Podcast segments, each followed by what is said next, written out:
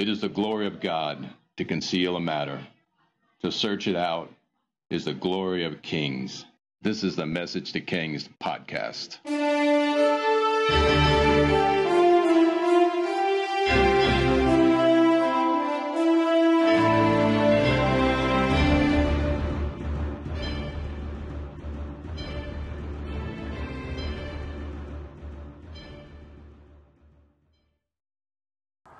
Episode one hundred one, The Second Aramean War and Phileo Love. William Shakespeare, Henry the Fifth. This story shall the good man teach his son, and Crispin, Crispin shall never go by, from this day to the ending of the world, but we in it shall be remembered, we few, we happy few, we band of brothers. For he today that sheds his blood with me shall be my brother, be he never so vile. This day shall gentle his condition, and gentlemen in England now abed shall think themselves accursed that they are not here, and hold their manhoods cheap, while any man speaks that fought with us upon Saint Crispin's day. When the Bible speaks of love, there is only one English word to describe love. But in the Greek, a more precise language, there is four words for the English word love. Considering the importance of love as the greatest commandment, it would be good to know the four Greek words for love in the Bible. The first of these is agape love, which is supernatural love, or the, simply the love of God. Eros is romantic love. Storge is family love, like a father for a child. And phileo love is a love of a brother. In this episode, we see one of the best pictures of phileo love in the Old Testament, when Abishai and Joab find themselves completely surrounded in the midst of war and very close to death, and the end of David's army and possibly his kingdom. And at this moment, two brothers stand and push back armies of darkness and fight for each other and their nation, and God does what is honorable in his sight.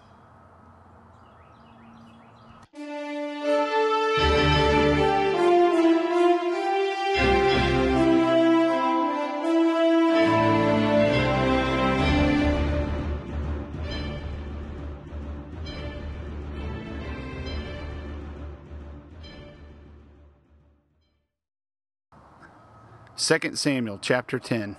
In the course of time, the king of the Ammonites died, and his son Hanun succeeded him as king. David thought, I will show kindness to Hanun, son of Nahash, just as his father showed kindness to me. So David sent a delegation to express his sympathy to Hanun concerning his father. When David's men came to the land of the Ammonites, the Ammonite commander said to Hanun their lord, Do you think David is honoring your father by sending envoys to you to express sympathy? Hasn't David sent them to you to only explore the city and spy it out and overthrow it? So Hanun seized David's envoys, shaved off half of each man's beard, cut off their garments at the buttocks, and sent them away. When David was told about this, he sent messengers to meet the men, for they were greatly humiliated. The king said, Stay at Jericho till your beards have grown back, and then come back. All right, so this is a crazy affront to David's men and an embarrassment and disgrace. Traditionally, we can't fathom the hurt and gut blow that this was to David, an affront to their honor. It reminds me of one of those action comedies where they take the clothes off the good guys and drop them off naked across town. But seriously, this was the equivalent of declaring war on David. So they're going to get it, and David's going to go after them. But to think that this was just some rash idea by a new king. Think again. This new king of the Ammonites, whose name was Hanun, took his treasure and sent vast sums of gold out to hire mercenaries and to set a trap for David. The result is one of the greatest battles of this era. Second Samuel ten six. When the Ammonites realized they had become obnoxious to David, they hired twenty thousand Aramean foot soldiers from Beth Rehob and Zobah, as well as the king of Maacah with one thousand men, and also twelve thousand men from Tob. On hearing this, David sent Joab out with the entire army of fighting men. All right, note here. David recognized the threat and armies and alliances assembling against him, so he ordered Joab out with the army to take down the Ammonites and the Arameans. But what's interesting is that David didn't go with his army, which is a stark departure from the old David. We'll find out in the next chapter where David was at this very moment. So we've got to think, David sends Joab out with a standing army of thirty-five thousand men to take down the Ammonites, and they probably had vicious orders to enact justice for the treatment of his ambassadors.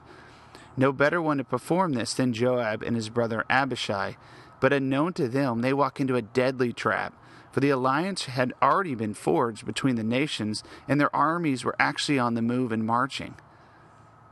So I've got to think that if David's relationship with God was where it was but only a year or two ago, he would have known about this trap.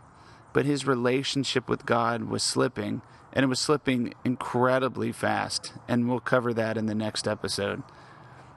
Because of David's slipping of his relationship with the omniscient God, he was blind to the plans of the devil over him and his countrymen at this very moment in this upcoming battle. But we thank God his men learned from him in the wilderness, and that's really all we can say. Second Samuel ten eight. The Arameans came out and drew up in battle formation at the entrance of their city gate, while the Arameans of Zobah and Rehob and the men of Tob and Maacah were by themselves in the open country. All right, I mean seriously, this scene is ridiculous. Better than any movie blockbuster. Here's Joab with Israel's army in the field, wanting to besiege the capital of the Ammonites, Rabbah. The army of the Ammonites, which included their home militia, probably outnumbered Joab's men. Before the battle can begin, four other nation states, Zobah, Rehob, Tob, and Maacah, come against David, David's army, led by Joab and Abishai. Again, for simplicity, these four nation states pretty much encompass the modern territory of Syria, and the Ammonites can be considered part of modern Jordan. So it's Syria and Jordan versus Israel, without David, its famous leader, who is mysteriously missing. But if Israel's officer corps was here in the field, and the bulk of their professional army was completely surrounded from multiple angles and multiple armies, it's honestly a crazy scene. Seriously, Joab and Abishai are ready for battle and about to charge the Ammonites when sounds of enemy troops come from behind them. The army of Israel was completely surrounded, overwhelmingly outnumbered, and the events that transpire and the actions of Joab and Abishai are nothing but heroic, and their faith is astounding. But there's something else and a hidden picture that can be painted. So picture it with me. There is two brothers, Joab and Abishai, are brothers. Remember this, and they are over the army.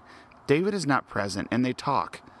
And if you can use your imagination, think of the background of war signs behind them. And imagine what's going on here. There's insane fear gripping Israel's best soldiers. David wasn't there, and these two brothers, burly men of another age, professional soldiers and men of war, possibly giving themselves their last words. Second Samuel ten nine. Joab saw that there were battle lines in front of him and behind him. So he selected some of the best troops in Israel and deployed them against the Arameans. He put the rest of the men under the command of Abishai, his brother, and deployed them against the Ammonites. Joab said, "If the Arameans are too strong for me, then you are to come to my rescue. But if the Ammonites are too strong for you, then I will come to your rescue. Be strong. Let us be brave for our people and the cities of our God. The Lord will do what is honorable in his sight." All right, check it out. They basically say, go and fight against them, and help me out if you can. You got my back, and I've got your back. But I love their last words, and it shows their strong faith in God, and it declares their knowledge that God is good. Here's their last words again, Second Samuel ten twelve. Be strong. Let us fight bravely for our people and the cities of our God. The Lord will do what is honorable in his sight. So Joab and Abishai divide their forces in the face of a numerically superior enemy. Really, who does that? I can think of Stonewall Jackson in the Civil War, a few others in history, but seriously, they split their forces and attack, being completely outnumbered and surrounded. It's crazy. Joab basically takes the best of the soldiers of Israel, probably the mighty men in their accompaniment, and went against the Arameans, while Abishai marched against the Ammonites. I mean, seriously, this would be a great battle to go back and see. How did this happen? Insanely outnumbered, they divided their forces and attacked and smashed the opposing armies. Second Samuel ten thirteen. Then Joab and the troops with him advanced to fight the Arameans, and they fled before him. When the Ammonites realized the Arameans were fleeing, they fled before Abishai and went inside the city. So Joab returned from fighting the Ammonites and came to Jerusalem. After the Arameans saw that they had been routed by Israel, they regrouped. Hadadezer had Arameans brought from beyond the Euphrates River. They went to Halam, with Shobak, the commander of Hadadezer's army, leading them. All right, so Joab and Abishai drove back the kings from Syria and went to see David in Jerusalem to get him. What was David doing in Jerusalem, you ask? Well, we'll talk about this in the next episode. The mercenaries from Syria call upon another nation from further north, and Shobak becomes their commander of their army. We don't have much on Shobak, but the legend of the Jews states he was of gigantic size and strength, and he was very tall, like a dovecote, whatever that is. And one look at him sufficed to strike terror to the heart of the beholder. Just put it this way, this Shobak was a bad dude, and the northern nations had clearly kicked off David's yoke and ejected their garrisons, and refused paying any tribute any further, and they were prepared to fight him. Second Samuel ten seventeen. When David was told of this, he gathered all of Israel, crossed the Jordan, and went to Halam. The Arameans formed their battle lines to meet David and fought against him. So David called upon all his militia forces to drive back the Arameans and other nations. By the time they get all called up and begin marching, we're talking about hundreds of thousands marching with their king, and David now takes charge.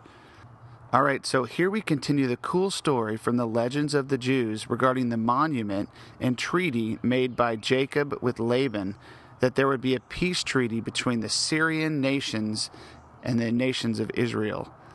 It appears at this point, Shobak presents the monument to David, declaring legally that there should be peace between them.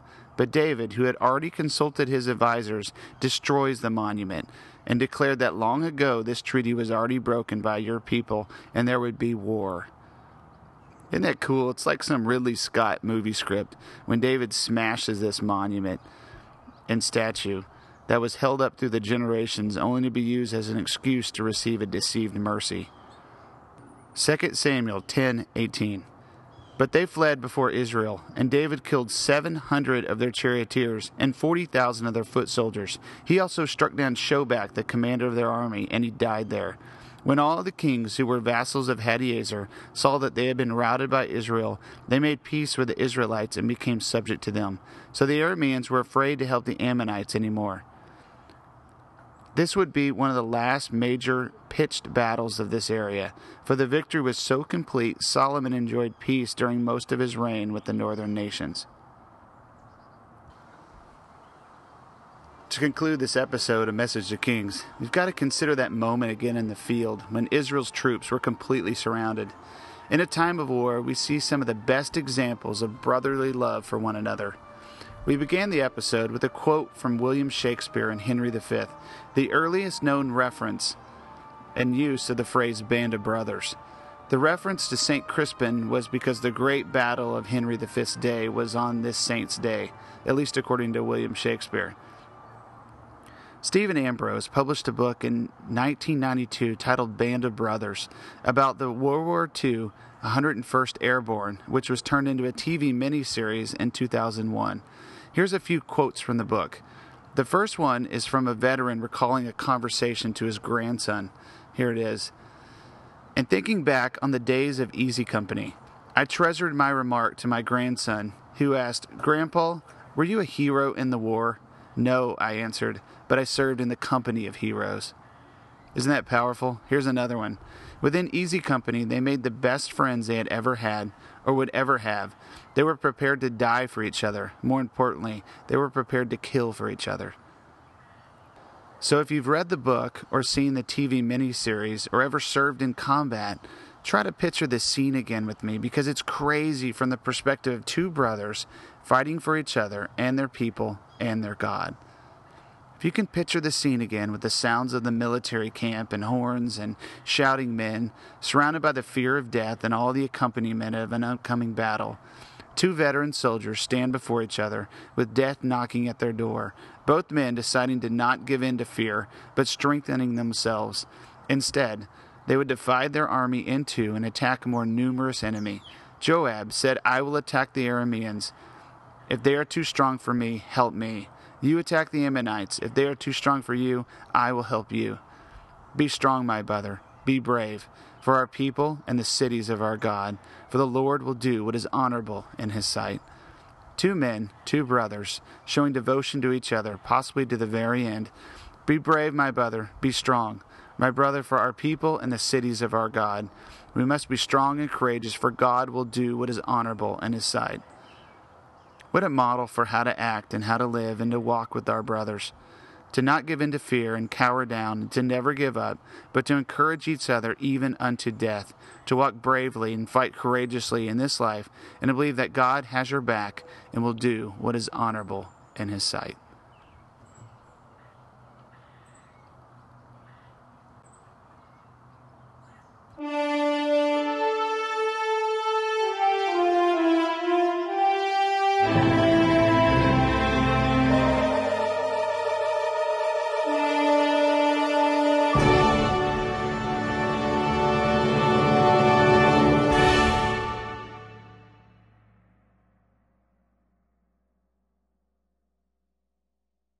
Hope you enjoyed this episode of Message to Kings. Stay tuned next week as we discuss David's fall from grace. Feel free to visit the website, message to kings dot com, or if you want to chat, email us at message to kings at gmail dot com.